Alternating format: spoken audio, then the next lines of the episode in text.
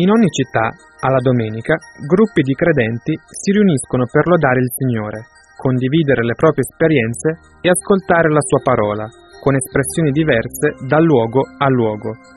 Ogni domenica, alle ore 10, trasmettiamo uno di questi incontri e presentiamo la realtà evangelica che li dà vita.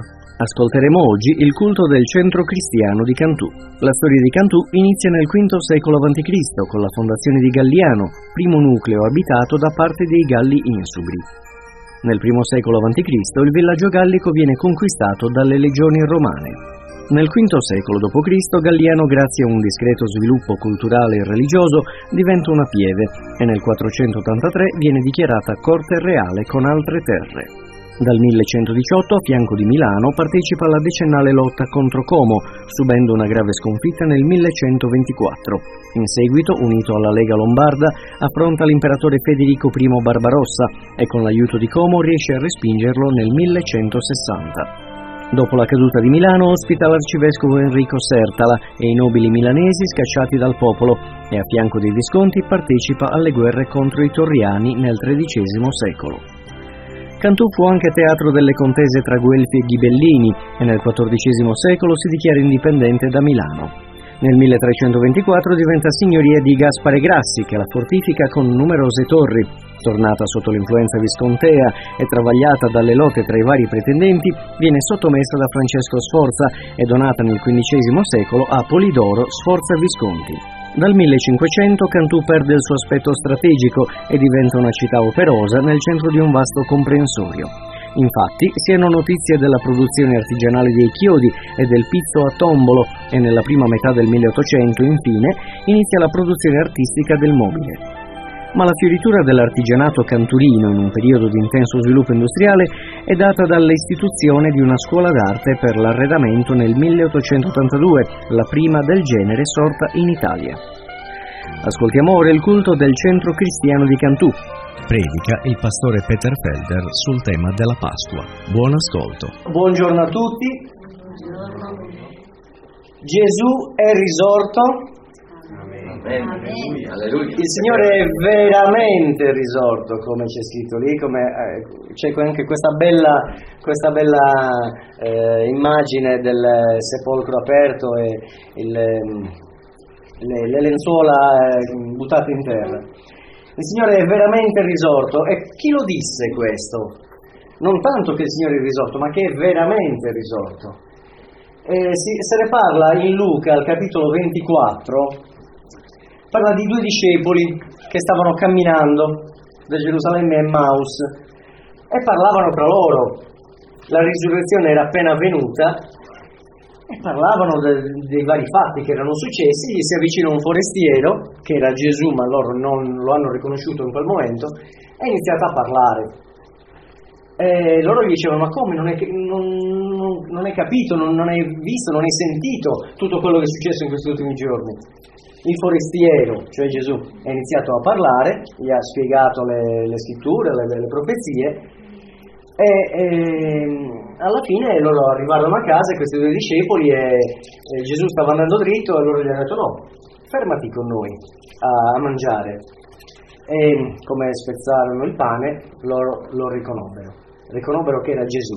E allora sono corsi a Gerusalemme dagli altri discepoli e raccontarono eh, noi l'abbiamo visto, il Signore è veramente risorto, quindi che questo sia veramente una, una, un motivo di gioia, soprattutto in questo, in questo periodo molto molto importante eh, della, della nostra vita di cristiani. Alleluia, quindi Cristo vive in me. Preghiamo un attimo adesso. Grazie ancora Padre Celeste perché ci dai questa splendida possibilità, anche questa giornata, di poterti lodare, poterti ringraziare perché tu sei morto e risorto per noi. E questa è veramente una grande cosa molto molto importante per tutti quelli che ti hanno eh, conosciuto, Signore. Grazie Padre, nel nome del tuo Figlio Gesù. Amen. Amen. Stavo pensando in, questo, in quest'ultimo periodo, anche soprattutto in questo periodo di Pasqua, eh, vi vorrei raccontare di un fatto che mi è accaduto tanti anni fa. Era il 1980. Ero in prima superiore E mi ricordo di un mio compagno, un mio compagno di classe, che aveva delle idee politiche opposte alle mie. Mm? Eh, non vi meravigliate se parlo di idee politiche tra quindicenni in pratica. Era, stavano per concludersi, per chi se lo ricorda, i cosiddetti anni di piombo, c'era ancora lo strascico del 68, eh, c'erano i vari partiti armati di sinistra e di destra che si contendevano, Brigate Rosse, NAR, terza posizione, prima linea, tutte quelle cose lì. Era anche quindi naturale come tra giovanissimi ci si interessasse di politica, che si dovesse parteggiare un po' per uno o per un altro, e soprattutto tra i giovani c'erano idee estreme, no? Sia eh, da una parte che dall'altra. In quel periodo eh, c'era un personaggio politico, che tra parentesi c'è ancora, che per protestare contro varie approvazioni di legge del governo praticava lo sciopero della fame. Questo mio compagno di classe eh, era appunto di quell'estrazione politica, di quel, di quel personaggio, e quindi e ovviamente approfittava del suo eh, singolare per allora metodo di protesta no? ed era orgoglioso di, di questa persona, eh, di questo politico e di quello che, che aveva fatto e che continuava a fare e diceva questo sì che sta facendo qualcosa per spronare la gente a ragionare, questo sì che sta muovendo per farci riflettere e darci un futuro migliore. Ora, a me sinceramente non importava niente eh, di tutto questo, anzi, gli scioperi della fame per, eh, di, di, quel politico per me sembravano delle buffonate. Allora gli esposi il mio pensiero, ovviamente contrario. Lui all'inizio rimase, ci rimase male, rimase molto sorpreso da questa mia presa di posizione e poi mi rispose, ma come? Ma non capisci? Lui sta facendo lo sciopero della fame anche per te. Ma io abbozzai un sorriso della serie, tu sei malato. Ora, io in effetti non mi sentivo minimamente toccato da quello che quel politico stava facendo, perché le sue idee non erano le mie, le sue idee non le facevo mie. Col passare degli anni mi ricordai di questa eh, vicenda che mi era capitata e ripensandoci trovai degli spunti per riflettere su questo che mi è successo. Ora, in quel periodo io non ero un credente, non, non conoscevo Gesù quale personale Signore e Salvatore, ma infatti dopo essere diventato credente eh, riflettei su questo e, e, e, gli diedi una luce nuova a quella, a quella discussione di quel periodo.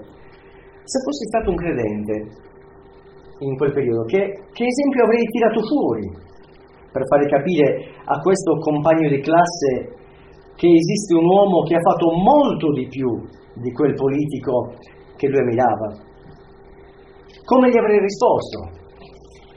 Certo, queste forme di protesta possono piacere a molti uomini di particolari estrazioni politiche e sociali, ma io posso dire, io non ho conosciuto un uomo che ha fatto lo sciopero della fame per me. Io non ho conosciuto un uomo che si è incatenato ai cancelli delle fabbriche per me. Io ho conosciuto un uomo che è morto per me e per te. E tra l'altro in questo periodo di Pasqua si ricorda proprio la morte e la risurrezione di Gesù.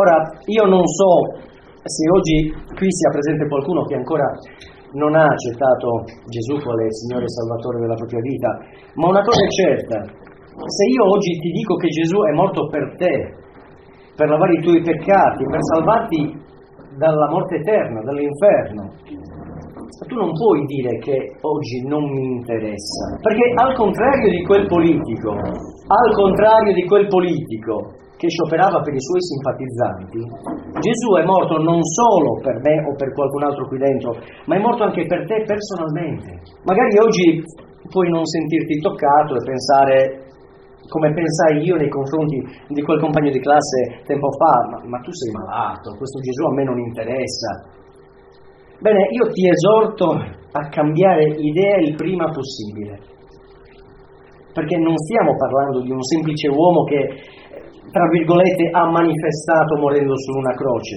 ma stiamo parlando di Dio che è sceso al nostro livello, cioè si è fatto uomo ed è morto per me, ed è morto per te. Lui poteva anche rimanere dove era e poteva continuare a fare l'Iddio irraggiungibile, Ma questo non l'ha fatto. E perché non l'ha fatto? Perché ti ama. Ti ama e ti vuole salvare da un'eternità lontana da Lui. Come sta scritto in Ebrei, eh, capitolo 3, versetto 15, che lo cito brevemente, oggi se senti la sua voce, non indurire il tuo cuore, accettalo oggi, perché il domani non ti appartiene, il domani non sapremo che cosa potrà succedere. Accettalo prima, soprattutto accettalo prima che Lui ritorni, perché il Signore Gesù ritornerà e quando il Signore Gesù ritorna i giochi sono già fatti. Amen.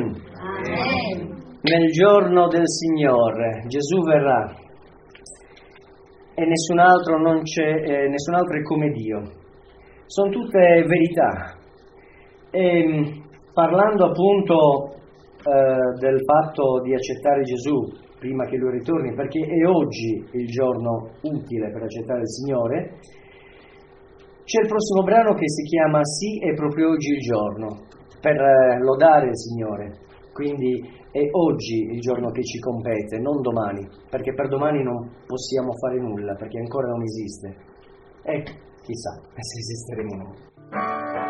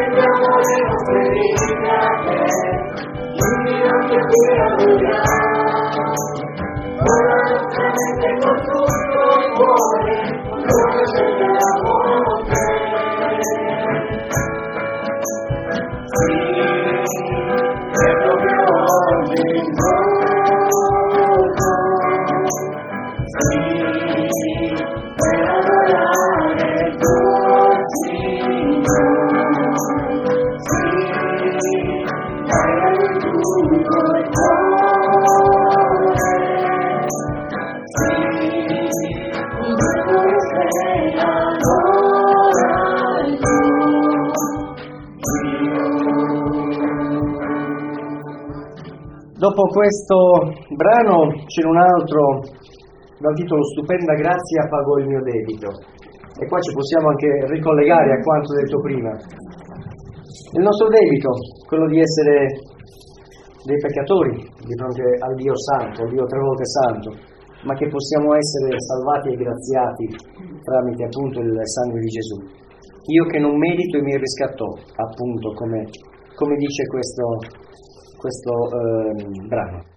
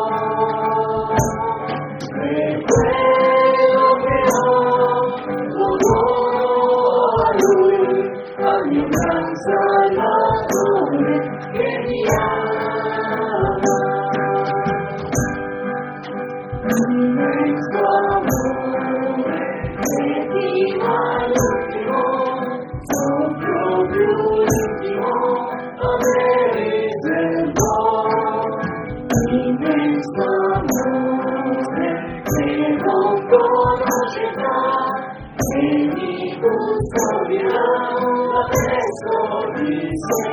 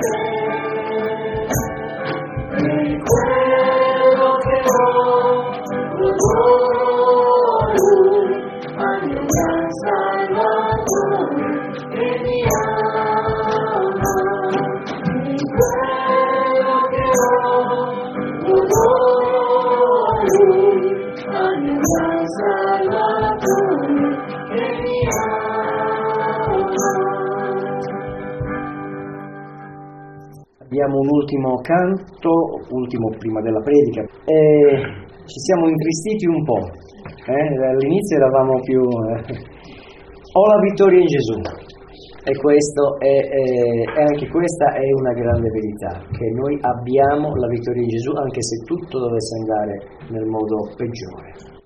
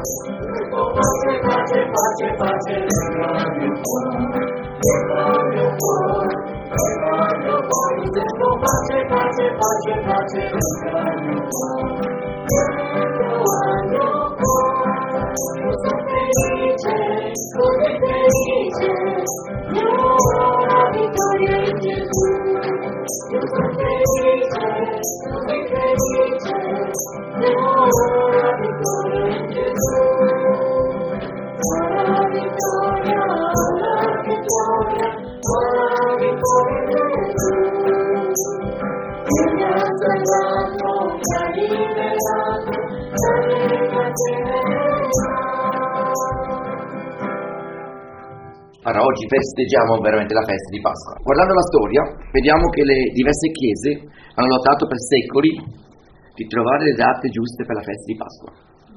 E fino ad oggi, fino oggi non hanno trovato una soluzione comune.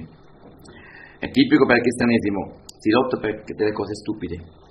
Sarebbe stato molto facile trovare una data comune, però ognuna di queste chiese forti, cioè soprattutto la Chiesa Cattolica e la Chiesa Ortodossa, non voleva cedere. Devo dire che alla fine del IX secolo le chiese avevano trovato una data comune per la festa di Pasqua, però questa unità non era molto duratura. Perciò non si è trovata e molto probabile non si troverà una soluzione. Tra l'altro l'ultimo tentativo è stato fatto durante una conferenza ad Aleppo in Siria nel 1997, che sorpresa non ha funzionato. Però abbiamo e perciò abbiamo tre feste o tre date per la festa di Pasqua, o il Pasqua come dicono i giudei. I giudei hanno un calendario lunare, hanno 12 mesi per un totale di 354 giorni e aggiungono un mese quando necessario per essere conformi alle loro regole per le feste ebraiche. La data della Pasqua in Italia deve avere le seguenti criteri. La domenica di Pasqua è la prima domenica dopo la prima eh, luna piena in primavera, cioè al più presto sarebbe il 22 marzo. E che Pasqua era così presto è successo le ultime due volte nel 1761 e 1818 e succederà più durante la nostra vita. La Pasqua 2008 era 23 marzo, questo è molto presto. La data più tardi possibile per la Pasqua sarebbe il 26 aprile, però non succede spesso. Infatti non è stato negli ultimi 200 anni e non succederà nei prossimi 200 anni. Gli ortodossi usano il calendario giuliano, noi invece usiamo il calendario gregoriano. Nel 2014 le due chiese avranno la stessa data, cioè il 20 aprile, però è coincidenza. I giudei invece il 15 aprile. Sarebbe bello se tutti i cristiani potessero fare vedere al mondo la loro unità ma purtroppo non sarà mai così. L'altra parte è anche biblico che ognuno può avere la propria idea, però senza giudicare gli altri che pensano diversamente.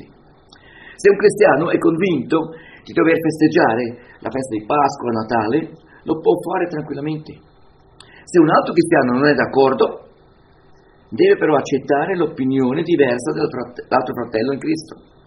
La Bibbia ci dice in Colossesi 2, versetto 16-17, nessuno dunque vi giudichi quanto al mangiare o al bere, o rispetto a feste, a nuovi luni, a sabati, che sono l'ombra di, que- di cose che dovevano avvenire, ma il corpo è di Cristo. E l'Apostolo Paolo dice ai Romani, in capitolo 14, versetto 5 a 10, uno stima un giorno più di un altro, l'altro stima tutti i giorni uguali sia ciascuno pienamente convinto nella propria mente. Chi ha riguardo al, al giorno la fa per il Signore. Dopo la fine dice e ringrazia Dio. Nessuno di noi infatti vive per se stesso, nessuno muore per se stesso, perché se viviamo, viviamo per il Signore, se moriamo, moriamo per il Signore. Sia dunque che viviamo e che moriamo, siamo del Signore. Poiché a questo fine Cristo è morto ed è tornato in vita per essere il Signore sia dei morti sia dei viventi. Ma tu, perché giudichi tuo fratello? E anche tu, perché disprezzi tuo fratello? Perciò noi possiamo avere questa libertà, secondo la Bibbia. Oggi noi con gioia festeggiamo la festa di Pasqua, pensando con un cuore pieno di ringraziamento a tutto ciò che Gesù ha fatto per noi. Stamattina vorremmo riflettere su un incontro assolutamente affidabile e vero e quello che eh, Luigi ci ha accennato è proprio questo incontro che questi due discepoli di Gesù hanno fatto sulla via verso Emmaus. Questa storia è una cosa speciale perché non si trova in tutti i quattro Vangeli, si trova soltanto in Luca. In Matteo e Marco e Giovanni non si legge niente a parte di Marco cita soltanto questo fatto che è successo, però non racconta storia. Eh, vogliamo leggere questo, queste, questi versetti che sono scritti in capitolo 24, Vangelo di Luca, comincio con versetto 13 e leggo oggi una volta lingua corrente. Quello stesso giorno due discepoli stavano andando verso Emmaus, un villaggio lontano circa 11 km da Gerusalemme. Lungo la via parlavano tra loro di quel che era accaduto in Gerusalemme in quei giorni. Mentre parlava, parlavano e discutevano, Gesù si avvicinò e si mise a camminare con loro. Essi però non lo riconobbero, perché i loro occhi erano come accecati. Gesù domandò loro, di che cosa state discutendo tra voi mentre camminate? Essi allora si fermarono tristi. Uno di loro, un certo Cleopa, disse a Gesù, ma sei tu l'unico a Gerusalemme a non sapere quel che è successo in questi ultimi giorni? Gesù domandò, che cosa? Quelli risposero, è il caso di Gesù, il Nazareno. Era un profeta potente davanti a Dio e agli uomini, sia per quel che faceva, sia per quel che diceva. Ma i capi dei sacerdoti e il popolo l'hanno condannato a morte e l'hanno fatto crocifiggere. Noi speravamo che fosse lui a liberare il popolo di Israele, ma siamo già al terzo giorno da quando sono accaduti questi fatti. Una cosa però ci ha sconvolto. Alcune donne del nostro gruppo sono andati, andate di buon mattino al sepolcro di Gesù, ma non hanno trovato il suo corpo. Allora sono tornate indietro e ci hanno detto di aver avuto una visione. Alcuni angeli le hanno assicurate che Gesù è vivo. Poi sono andati al sepolcro, altri del nostro gruppo, e hanno trovato tutto come avevano detto le donne. Ma lui, Gesù, non l'hanno visto. Allora Gesù disse, voi capite poco davvero, come siete lenti a credere quel che i profeti hanno scritto. Il Messia non doveva forse soffrire queste cose prima di entrare nella sua gloria? Quindi Gesù spiegò ai due discepoli i passi della Bibbia che lo riguardavano. Cominciò dai libri di Mosè fino ai scritti di tutti i profeti. Intanto, Intanto arrivarono al villaggio dove erano diretti e Gesù fece finta di continuare il viaggio. Ma quei due discepoli lo trattennero e dicendo, resta con noi, perché il sole ormai tramonta. Perciò Gesù entrò nel villaggio per rimanere con loro. Poi si mise a tavola con loro, prese il pane e pronunziò la preghiera di benedizione. Lo spezzò e cominciò a distribuirlo. In quel momento gli occhi dei due discepoli si aprirono e riconobbero Gesù, ma lui sparì dalla loro vista. Si dissero l'un l'altro, non ci sentivamo come un fuoco nel cuore quando egli lungo la via ci parlava e ci spiegava la Bibbia? Quindi si alzarono e ritornarono subito a Gerusalemme. Là trovarono gli undici discepoli riuniti con i loro compagni. Questi dicevano, il Signore è veramente risorto ed apparso a Simone. A loro volta i due discepoli raccontarono quel che era loro accaduto lungo il cammino e dicevano che l'avevano riconosciuto mentre spezzava il pane. Allora, quello che abbiamo sentito adesso sono due discepoli, uno ha un nome, l'altro non sappiamo, è Cleopa. E questo nome troviamo anche in altri luoghi della Bibbia, in Giovanni 19:25. Lì era il marito di Maria, sorella di Maria, madre di Gesù, che è anche presente a crocifissione. E sappiamo della storia della Chiesa che dopo la morte come martire di Giacomo, il fratello di Gesù, Simeone ha, eh, è diventato il leader della prima Chiesa. E questo Simeone è il figlio di Cleopa. Secondo la traduzione, è il figlio del padrigno di Gesù, che è il fratello di Gesù, eh, di Giuseppe. Allora Simeone si può dire che era cugino. Così Cleopa sarebbe lo zio di Gesù, secondo eh, l'origine umana. A questo Cleopa molto probabile abitava a Emaus. E molto probabile era più vecchio perché lui era anche portavoce. E non si è sicuro se tutti e due abitavano lì a Emaus, però è molto possa- è possibile. Eh, e si pensa anche che, non si sa però, molto probabile che questo accompagnatore era Simeone, cioè erano padre e figlio che facevano questo cammino. Non è sicuro, però non è da escludere. Allora loro, sul cammino verso Emaus, però gli studiosi dicono, ma dove è questo Emaus? E non, non sanno esattamente dove. Si sa che la Bibbia dice 60 stadi distanti da Gerusalemme. Un stadio più o meno 180 metri, vuol dire facciamo più o meno 11 chilometri, due ore e mezzo a piedi. Al e il suo compagnone, loro conoscevano soltanto un tema, Gesù. Quello che due giorni prima successo a Gerusalemme era una cosa assolutamente unica. Per questi due discepoli era un'esperienza assolutamente drammatica. L'arresto, la flagellazione di Gesù, il giudizio ingiusto, la derisione, lo schernimento di Gesù, dopo la crocifissione crudele e naturalmente anche questi semi soprannaturali, l'oscurità a mezzogiorno. Cioè quando in Israele, a Gerusalemme, in aprile, più o meno in aprile, era buio dalle 12 alle 3, mai. E dopo l'altra cosa era lo squarcio della cortina del Tempio. Dio in modo supernatural ha rotto questa tenda, che significa per noi oggi la via per andare in cielo libera. Non abbiamo più bisogno di sacrifici. E questo è stato proprio qualcosa che ha toccato questi cuori. Non hanno capito ancora tutto il contesto. Ora, questo toccava il loro cuore. Loro però erano tristi perché?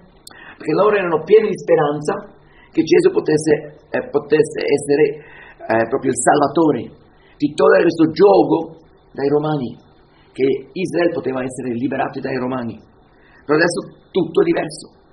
Erano molto delusi. Che cosa possono fare adesso? E se guardiamo il greco, che perché il Nuovo Testamento è stato scritto in greco, ci rivela che due viandatori non erano, eh, non erano d'accordo. Cioè loro facevano una grande discussione. Il greco fa partire, eh, fa, eh, rivela questo. Cioè loro erano proprio concentrati nella grande discussione. E in quel momento non c'era niente più importante di quello che è successo con Gesù. E tutto un colpo viene un altro e cammina con loro. E loro hanno pre- non hanno preso tanto nota di lui, camminavano insieme. Non hanno conosciuto Gesù. Mi sono chiesto perché. Prima di tutto non hanno calcolato con Gesù. Gesù era morto, perciò era fu simile, però era morto. Però Gesù aveva un nuovo corpo e forse questa forma era un po' diversa, non si sa esattamente, però anche il fatto che Maria Maddalena, che tra l'altro è la prima testimonianza di Gesù, cioè quello è una, una prova che la storia è vera, perché gli israeliti non, o qualcuno che ha inventato questa storia, che avrebbe inventato, non avrebbe mai usato una donna come prima testimonianza, mai, perché la donna in questi tempi purtroppo non poteva neanche giudic- eh, parlare davanti al giudice. Perciò questa Maria Maddalena, quando ha visto Gesù, ha pensato che fosse l'ottolano, il giardiniere, perciò non ha conosciuto subito. O forse che, o sicuramente, Dio ha chiuso anche gli occhi di questi due che non potevano riconoscere subito Gesù. E ogni tanto anche con noi così. Noi ci accorgiamo che Gesù è accanto a noi. Siamo ciechi. Ma Gesù ha promesso, dove due o tre sono insieme nel suo nome, Egli tra di noi. Questi due discepoli, parlavamo di Gesù, erano tristi, ma quando si parla di Gesù si deve essere gioiosi. Cioè loro erano tristi non capendo che Gesù era con loro. All'inizio Gesù ha ascoltato questa discussione, però dopo si è mischiato. Ha chiesto, ma ehi, che cosa discutate? discutete qui voi? E la reazione di questi due discepoli è proprio comprensibile. Si sono fermati, hanno detto, ma te, dove vivi? Eh? Ha detto, io credo che tu sei l'unico a Gerusalemme che non ha sentito niente di questi avvenimenti negli ultimi giorni. Cioè i due discepoli possono capire che qualcuno che vive in questa, in questa parte del mondo non ha sentito niente di Gesù.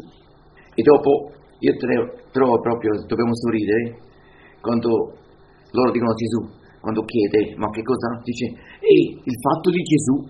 E io penso, ogni tanto anche noi siamo così con Dio se noi sentiamo ogni tanto le nostre preghiere, ogni tanto noi raccontiamo a Gesù, Signore tu sai che... Non dobbiamo farlo, lo sa. Io non devo spiegare la mia situazione a Gesù. Posso venire da Lui e dire Signore, grazie che tu... E così via. E io ti prego, non possiamo spiegare tutta la situazione a Gesù.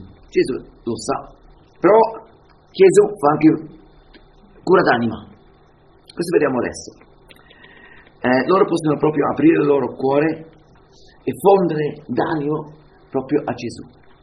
Perché Gesù vuole che i discepoli possano dire quello che tocca il loro cuore. Gesù lascia parlare loro è interessante la loro opinione su Gesù. Cioè, loro al momento erano senza speranza. Malgrado questa morte sulla croce, loro eh, tengono fermo che Gesù veniva da Dio. perciò per loro questa morte era ingiusta. Ora, eh, e per questi due discepoli è chiaro che erano colpevoli i romani, ma soprattutto i loro capi. E loro lo dicono anche. Però l'accento mettono soprattutto sui capi dei sacerdoti. Interessantemente per me non parlano dei farisei o dei scribi.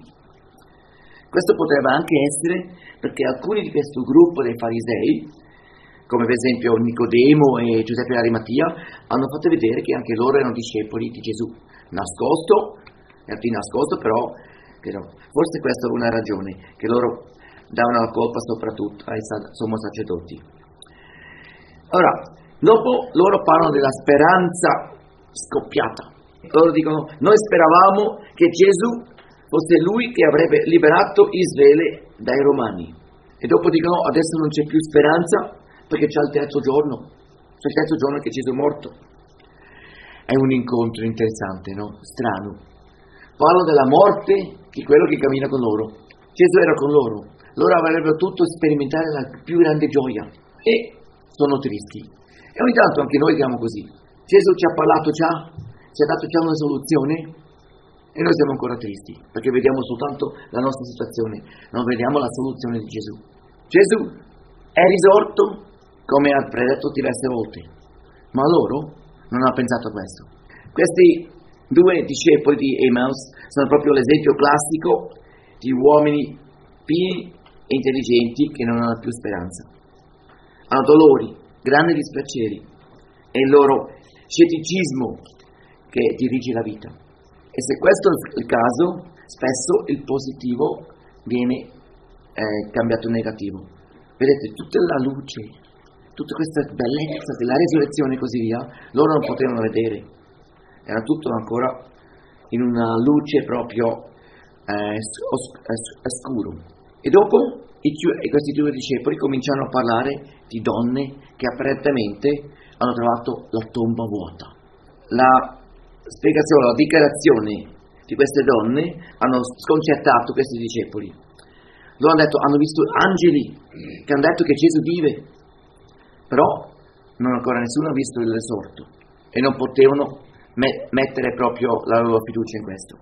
E dopo hanno già saputo che alcuni dei discepoli, noi sappiamo degli altri Vangeli, che era eh, Giovanni e Pietro, hanno corso alla tomba, hanno trovato veramente la tomba vuota. Gesù sapeva tutto, chiaro, e ha lasciato parlare loro. Loro potevano svuotare il loro cuore, però adesso comincia Gesù a parlare. E non come noi pensiamo, oh, siete voi poveri, lo so, vogliamo eh, insieme piangere su questa situazione triste, leggiamo un salmo di consolazione, preghiamo insieme. No, Gesù dice, lo rimprovera loro, dice, insensati, e te, avete capito proprio niente. Come potete? Siete lenti di cuore a credere a tutte le cose che i profeti hanno detto. Voi vivete, vivete in illusione, ma non nella verità. Non capite quello che dice la scrittura. Come al, tanti altri, voi avete frainteso la Bibbia. E adesso Gesù comincia a aprire gli occhi a loro. E Gesù è il vero esegeta. Cioè, lui fa una spiegazione della Bibbia. E lui fa capire chiaramente che nell'Antico Testamento vediamo due linee di profezie del Messia. La prima linea è la linea che fa vedere Gesù come Salvatore e come servo, servo di Dio. E i discepoli non vedono questa linea, loro non possono credere. Fino ad oggi i giudei non credono a quello che è scritto per esempio in Isaia 53. Però per me è interessante che Gesù non parla di questa incapacità di credere, che troviamo questa cosa nella nostra mente, ma parla che il problema è il nostro cuore. Cioè il cuore è la sede della volontà. E la volontà di questi discepoli sono lenti. E così la, fede non può crescere e prosperare. Perciò Gesù fa con loro, secondo me, l'ora di studio biblico più interessante di tutti i tempi. Pensate, lui comincia a, con l'inizio della Bibbia, in molto probabile Genesi 3.15 ha cominciato fino a all'ultimo versetto della Bibbia, del no, Antico Testamento, è spiegato più o meno, non so, 50-60 profezie che avevano tempo per quello, ma in totale sono più di 300 profezie che nella vita di Gesù sono avverate. Sono tante. Ora, la sua domanda iniziale è interessante. Ha detto, non doveva il Cristo soffrire tutto ciò ed entrare nella sua gloria? E qui la parola deve o doveva nel greco troviamo in diversi luoghi importanti. Significa sempre, troviamo questa parola 103 volte nella Bibbia, e troviamo sempre in punti molto importanti, perché Gesù doveva morire, che per esempio e dice anche Giovanni 3, 7 a Nicodemo, Gesù dice a Nicodemo, non meravigliati, dovete essere nati di nuovo, cioè è la volontà di Dio. Dopo il versetto 14 dice come Mosè ha innalzato il, eh, il serpente, così il figlio del Dio deve essere innalzato. Lì la pro- stessa parola, nel greco dei, significa è la volontà di Dio. O in versetto 30, 30 in Giovanni 3:30, anche lì dove sta scritto che noi dobbiamo diminuire e Gesù deve crescere, lì è usato questa parola. E quando guardiamo tutti questi versetti troviamo sempre che la Bibbia parla della volontà di Dio. Allora era la volontà di Dio la morte di Gesù. Perciò era chiaro, così sarà. E per i giudei è molto difficile di mettere queste due linee insieme. La linea che Gesù viene come re e Gesù viene come servo. Gesù prima viene come servo e dopo ritorna come re. Questo dice la Bibbia, però per i giudei impossibile. Adesso io penso che guardando la Bibbia, studiando queste profezie di Gesù, tanti, anche nei tempi di oggi, possono cambiare la mente e possano eh, cominciare a credere veramente. Quando si comincia a studiare la Bibbia, io sono convinto, si, si avvicina a Gesù e si, eh, si cambia idea. Io ho sentito spesso di gente che ha cominciato a leggere la Bibbia e tutto un colpo hanno dovuto dire ah. E mi ripeto, ho già detto una volta, quel famoso, ah, un famoso, abbastanza conosciuto, eh, uomo che era intelligente, fatto una discussione con i suoi amici e ha detto io non credo che il cristianesimo sia vero. E gli amici hanno detto, ehi boh, se tu sei così convinto, perché non scrivi un libro? E lui ha detto, no, faccio. Ho cominciato a studiare la Bibbia. Ottimo. E quando ho cominciato a, a, Bibbia, a studiare la Bibbia, ha trovato che l'ultima settimana di Gesù troviamo in Matteo, Marco, Luca e Giovanni, in tutti i quattro Vangeli. Allora ha detto, lì troverò errori e ha studiato. Alla fine ha cominciato a scrivere il libro. Il libro si chiama Who Moved the Stone? Chi ha mosso la pietra a tomba? Il primo capitolo, The Book That Not Should Have Been Written. Il libro che non avrebbe dovuto essere scritto. Cosa è successo? Lui voleva scrivere un libro che una volta per sempre conferma la Bibbia sbagliata. E lui ha scritto uno dei migliori libri che dice la resurrezione è veramente un fatto, cioè proprio il contrario. Perciò io sono convinto se qualcuno comincia a leggere, studiare la Bibbia, arriva alla conclusione è la verità. E questo l'ho fatto anch'io perché soprattutto le profezie eh, sono una cosa che mi sono affascinanti, che la Bibbia può dire qualcosa mille anni prima e succede esattamente. Una di queste prime profezie che io ho letto, è scritto in Michea, capitolo 5, versetto 2, dove dice che quell'unto sarà eh, nato a Betlemme. E dice Betlemme Efrata. Trovo interessante come qualcuno dice a Cantù. No, Cantù a Snago. Eh? Preciso. E trovo fantastico questo. Dai, continuiamo. Allora, eh, la Bibbia dice chiaramente che questa sofferenza di Gesù è il ponte per la gloria del Signore. E io vi dico che quel studio biblico che Gesù ha fatto con questi due discepoli sarebbe stato il mio grande desiderio di far parte. Cioè, se io avessi potuto eh, avere un sogno rivelato per me, sarebbe stato io vorrei essere presente in quell'ora. Gesù attraverso tutta la Bibbia ha spiegato a loro. Loro potevano farlo perché non avevano bisogno della Bibbia in mano, perché loro conoscevano l'Antico Testamento a memoria. Perciò Gesù ha cominciato a, a spiegare a loro e lentamente sono arrivati al luogo dove dovevano andare. Era già un pochettino buio e Gesù ha fatto finta di continuare. E loro, secondo me, loro erano affascinati, hanno detto ma lui, così interessante, vogliamo sapere di più. E hanno costretto Gesù di rimanere e lui dice ok. E cosa è la ragione? Dicono buio, non, pu- non puoi più andare avanti, dai, non va bene, stai con noi. Io proprio credo che la vera ragione volevano sapere di più. E per me, perché non ancora capito che lui era Gesù? Uno che conosceva così bene la Bibbia. Però è stato così. E adesso Gesù apre loro gli occhi. La prima cosa era la spiegazione della Bibbia. Adesso il secondo è il suo atteggiamento. Cosa fa? Dopo aver lavato i piedi, tutti erano al tavolo, non seduti come noi oggi, loro erano sdraiati, e normalmente il padrone di casa doveva guidare tutto. Ma adesso Gesù cambia e lui agisce subito come padrone di casa. Lui prende la situazione in mano e i discepoli erano abituati come prima che Gesù prendeva la situazione in mano e dirigeva tutto. Perciò loro hanno capito subito.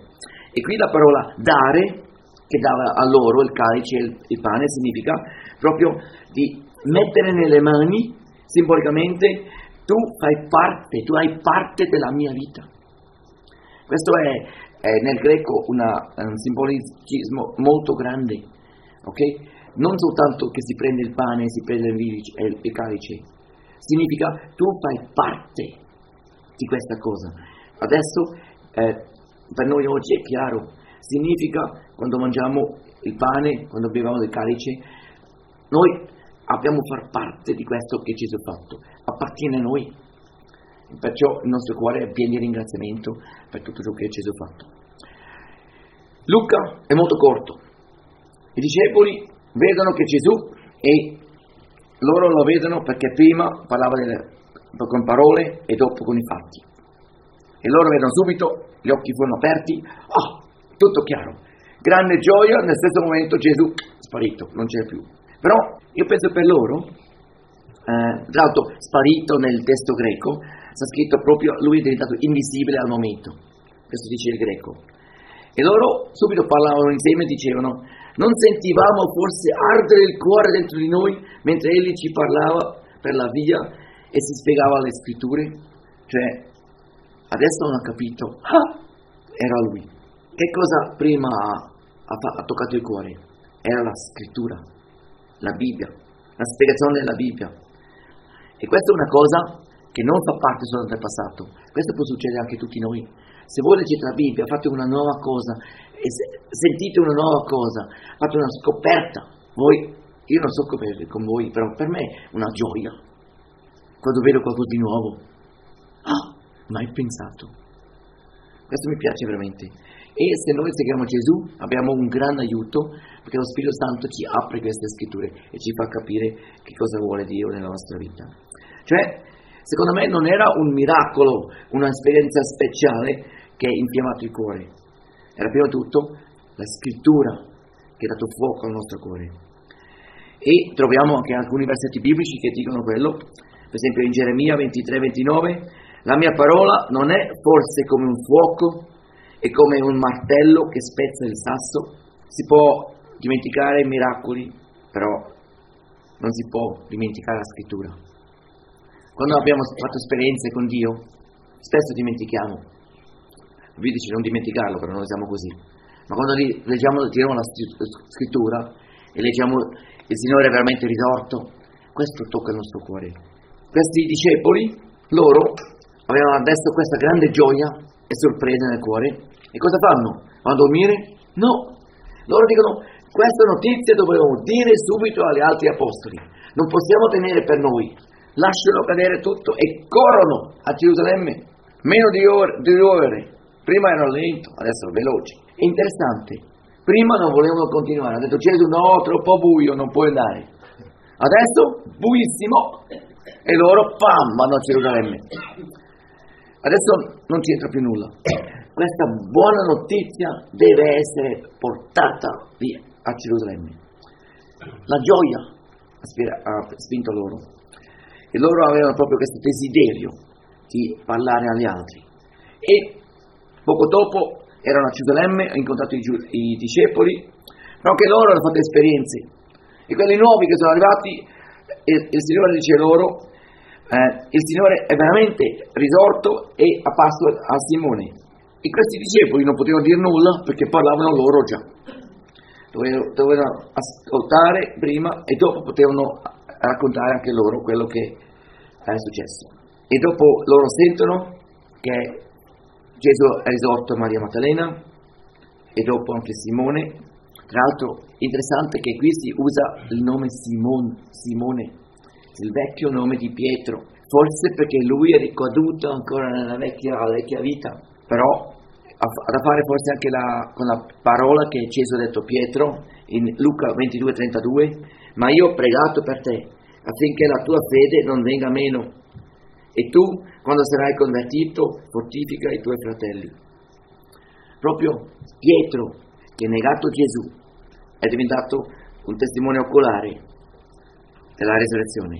E qui vediamo una volta in più, anche se cadiamo, Dio è pieno di misericordia, pieno di grazia, che vuole darci un nuovo invito. Adesso, questa, questo incontro con Gesù non era una allucinazione, un immaginarsi. E questo fa vedere anche la parola greca. La parola greca che noi traduciamo con veramente, o verace, o effettivo, eh, dice nel greco modo di essere, cioè è veramente così, una cosa molto forte.